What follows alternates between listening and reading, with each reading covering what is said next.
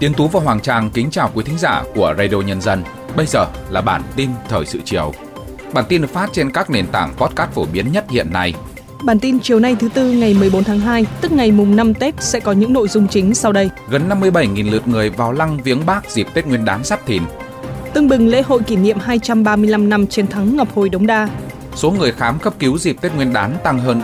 30%. Chi tiêu quốc phòng toàn cầu tăng kỷ lục 2,2 nghìn tỷ đô la Mỹ vào năm 2023. Sau đây là nội dung chi tiết.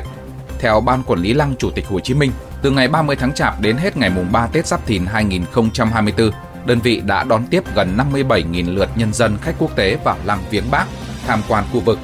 Cán bộ nhân viên chiến sĩ của Ban Quản lý Lăng đã tích cực chủ động làm tốt công tác chuẩn bị, phối hợp hiệp đồng chặt chẽ giữa các lực lượng trong Ban Quản lý Lăng và cụm di tích lịch sử văn hóa Ba Đình, tổ chức đón tiếp chu đáo, tận tình, văn minh, lịch sự, bảo đảm tuyệt đối an toàn cho nhân dân và khách quốc tế đến dân hương tưởng niệm Bác vào lăng viếng Chủ tịch Hồ Chí Minh, tham quan khu vực. Sáng nay ngày 14 tháng 2, hàng ngàn người hội tụ về công viên văn hóa Đống Đa, phường Quang Trung, quận Đống Đa, thành phố Hà Nội cùng dân hương tham dự lễ hội kỷ niệm 235 năm chiến thắng Ngọc Hồi Đống Đa 1789 2024. Dự lễ khai hội có đồng chí Đinh Tiến Dũng, Ủy viên Bộ Chính trị, Bí thư Thành ủy Hà Nội. Lễ hội gồm hai phần, phần lễ và phần hội. Trong đó, phần lễ diễn ra từ 6 giờ sáng với nhiều nghi thức thiêng liêng theo phong tục lâu đời như lễ dân hương, tế lễ của các đoàn tế lễ địa phương, lễ dứt kiệu Hoàng đế Quang Trung và Hoàng hậu Lê Ngọc Hân, dâng hoa, dâng hương tại tượng đài và đền thờ Hoàng đế Quang Trung, trình diễn sử thi kỷ niệm 235 năm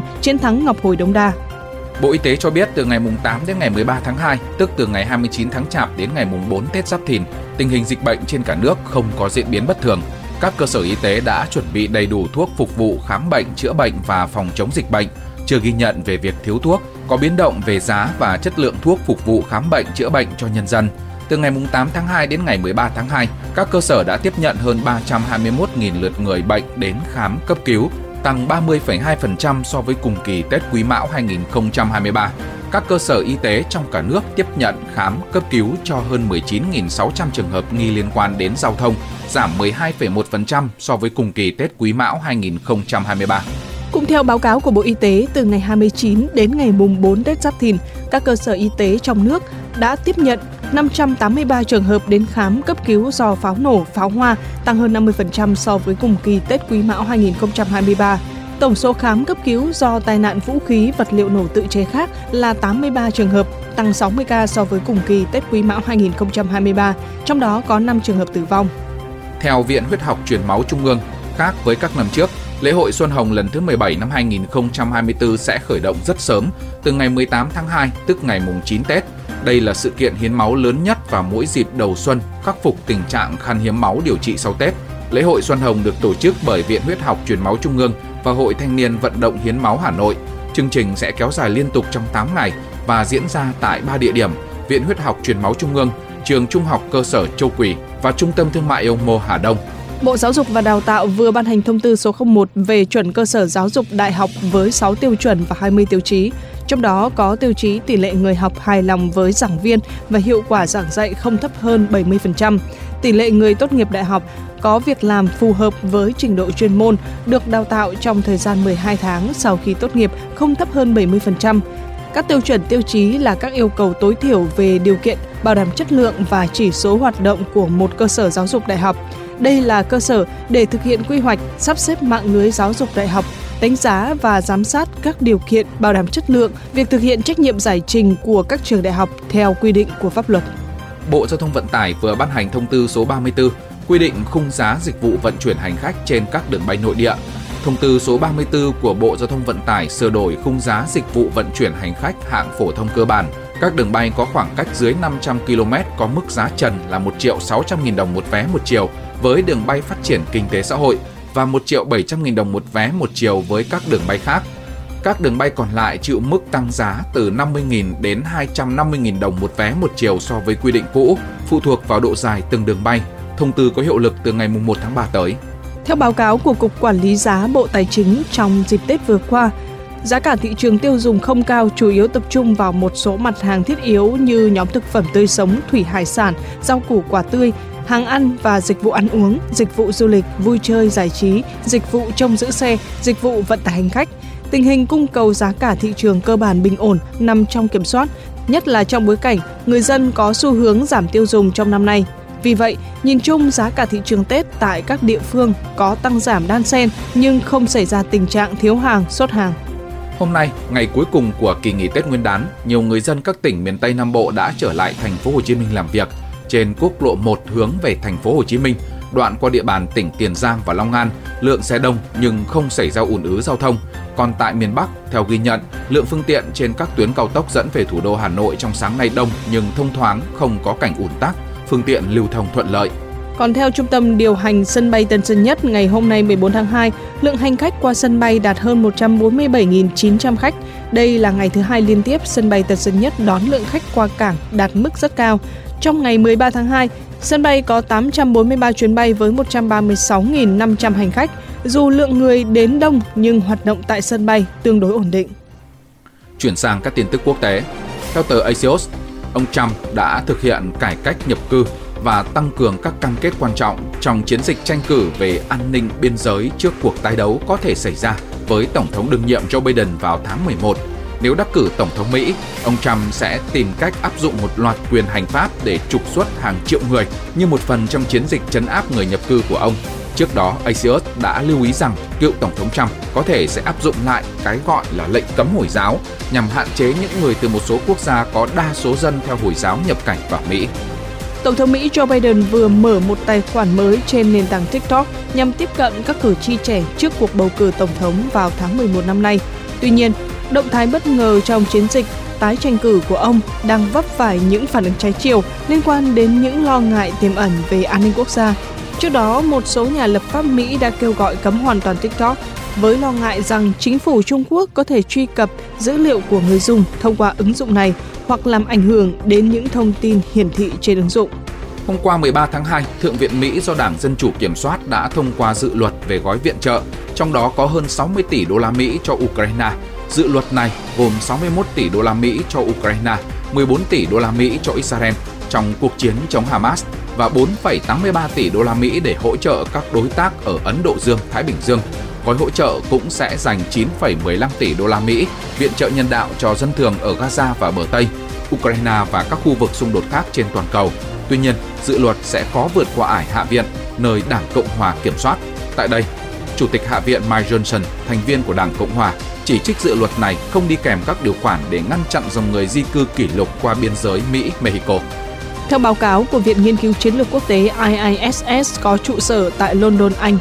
chi tiêu quốc phòng toàn cầu đã tăng 9% lên mức kỷ lục 2,2 nghìn tỷ đô la Mỹ vào năm 2023. Dự kiến chi tiêu quốc phòng toàn cầu sẽ tiếp tục tăng trong năm 2024 do cuộc chiến của Israel ở giải Gaza, xung đột ở Ukraine và căng thẳng gia tăng ở khu vực Ấn Độ Dương, Thái Bình Dương. Hôm nay 14 tháng 2, cử tri Indonesia đã đi bỏ phiếu bầu ra tổng thống mới, người sẽ dẫn dắt Indonesia trong nhiệm kỳ 5 năm tới. Gần 205 triệu cử tri Indonesia sẽ đi bỏ phiếu tại 820.000 điểm bỏ phiếu trên cả nước. Cuộc bầu cử chỉ diễn ra trong vòng 6 tiếng, bắt đầu từ 7 giờ sáng nay. Cuộc bầu cử ở Indonesia được đánh giá là có quy mô lớn nhất ở Đông Nam Á. Ba ứng cử viên tranh cử tổng thống lần này gồm ông Ganja Pranowo, cựu thống đốc Trung Java,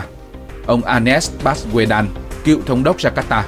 và Bộ trưởng Bộ Quốc phòng Prabowo Subianto, người đang cố gắng tranh cử tổng thống lần thứ ba. Dữ liệu từ các cuộc khảo sát mới nhất cho thấy ứng cử viên Prabowo đang dẫn trước các đối thủ.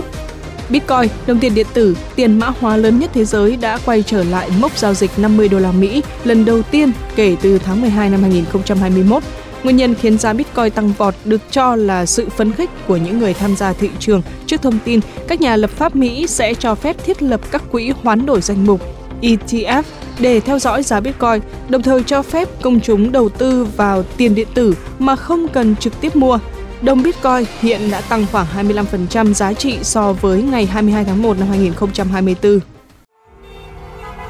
Giữa bộn bề công việc Giữa những áp lực của cuộc sống Đôi khi chúng ta bỏ lỡ những dòng thông tin hữu ích trong ngày. Hãy để Radio Nhân dân giúp bạn tiếp cận với những thông tin để mỗi phút chúng ta không bỏ qua bất cứ một thông tin quý giá nào.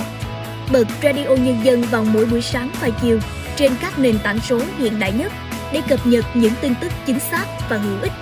Radio, Radio Nhân dân, dân đồng hành cùng bạn, dù bạn ở đâu. Thưa quý thính giả, mùa xuân là Tết trồng cây, làm cho đất nước càng ngày càng xuân. Từ lâu, câu thơ của Bác Hồ kính yêu đã đi vào lòng mỗi người dân Việt Nam. Mỗi độ xuân về, Tết trồng cây đã thực sự trở thành ngày hội của toàn đảng, toàn dân và toàn quân và mang lại những giá trị thực tiễn, góp phần làm đẹp cảnh quan môi trường, nhất là trong tình hình biến đổi khí hậu, ô nhiễm môi trường như hiện nay. Sinh thời, Chủ tịch Hồ Chí Minh rất yêu và gần gũi với thiên nhiên. Theo tiến sĩ Chu Đức Tính, nguyên giám đốc Bảo tàng Hồ Chí Minh, ngày 28 tháng 11 năm 1959, Chủ tịch Hồ Chí Minh viết bài Tết trồng cây đăng trên báo Nhân dân, kêu gọi mọi người, mọi nhà, mọi đoàn thể, địa phương cùng tích cực thi đua trồng, chăm sóc cây xanh và đề nghị tổ chức một ngày Tết trồng cây trong cả nước, trở thành một phong tục đẹp, thành một hoạt động văn hóa giàu ý nghĩa mỗi dịp Tết đến xuân về. Để làm gương cho toàn thể nhân dân thì bác một mặt là phát động Tết trồng cây và trực tiếp bác tổ chức Tết trồng cây và trực tiếp đi trồng cây. Chúng tôi thống kê được riêng khu vực Hà Nội đã có khoảng một chục cây đa được Bác Hồ trồng suốt từ năm 1959 đến năm 1969. Mùa xuân năm 1969, sức khỏe của bác yếu nhiều, nhưng bác vẫn kiên quyết phải đi trồng cây nhân dịp kỷ niệm 10 năm ngày phát động Tết trồng cây. Người gợi ý chọn xã Vật Lại, huyện Ba Vì, Hà Nội – hơn nửa thế kỷ đã trôi qua, nhưng cây đa cuối cùng này được bác trồng trong Tết trồng cây năm 1969 vẫn xanh tươi, vươn cao, tỏa bóng mát. Cho đến nay, những người dân vật lại như bà Chu Thị Phương vẫn ghi nhớ nguyên vẹn lời dạy của bác, luôn trồng cây, giữ rừng, phủ xanh đất trống, đồi chọc tất cả các cái đồi chọc của của cái cái cái thôn liên bố mới xã còn lại đấy là trồng hết rừng cây xanh phủ xanh đồi chọc nên là ờ, chúng tôi thiếu niên cũng tham gia trồng cây nào phải sống cây đó chứ không được mà để cho nó chết nên như thế này bác hồ dạy màu xanh lộc biếc của cây cối vào mùa xuân mang theo hy vọng về sự phát triển, một sự khởi đầu tươi mới tốt lành. Tết trồng cây do Bác Hồ khởi xướng đã trở thành nét đẹp văn hóa truyền thống của dân tộc ta, được các bộ ngành địa phương và nhân dân trong cả nước hưởng ứng, tham gia tích cực, thực sự đã mang lại nhiều lợi ích to lớn. Nhìn rộng ra, lời căn dặn về Tết trồng cây của bác ngày càng trở nên có ý nghĩa sâu sắc hơn trong bối cảnh đất nước ta đang là một trong những quốc gia chịu ảnh hưởng nặng nề nhất của biến đổi khí hậu. Chủ tịch Hồ Chí Minh từng nhấn mạnh, sở dĩ Tết trồng cây đã trở nên một phong trào quần chúng mạnh mẽ là vì mọi người đều thấy lợi ích thiết thực và lâu dài của nó. 65 năm kể từ ngày Bác Hồ viết bài Tết trồng cây, ý nghĩa sâu sắc của cái Tết đặc biệt này vẫn còn vẹn nguyên giá trị – mỗi cây được trồng sẽ đem đến màu xanh cho cả xã hội. Những thế kỷ xanh sẽ mãi nối tiếp nhau vì một Việt Nam xanh, vì tương lai phát triển bền vững.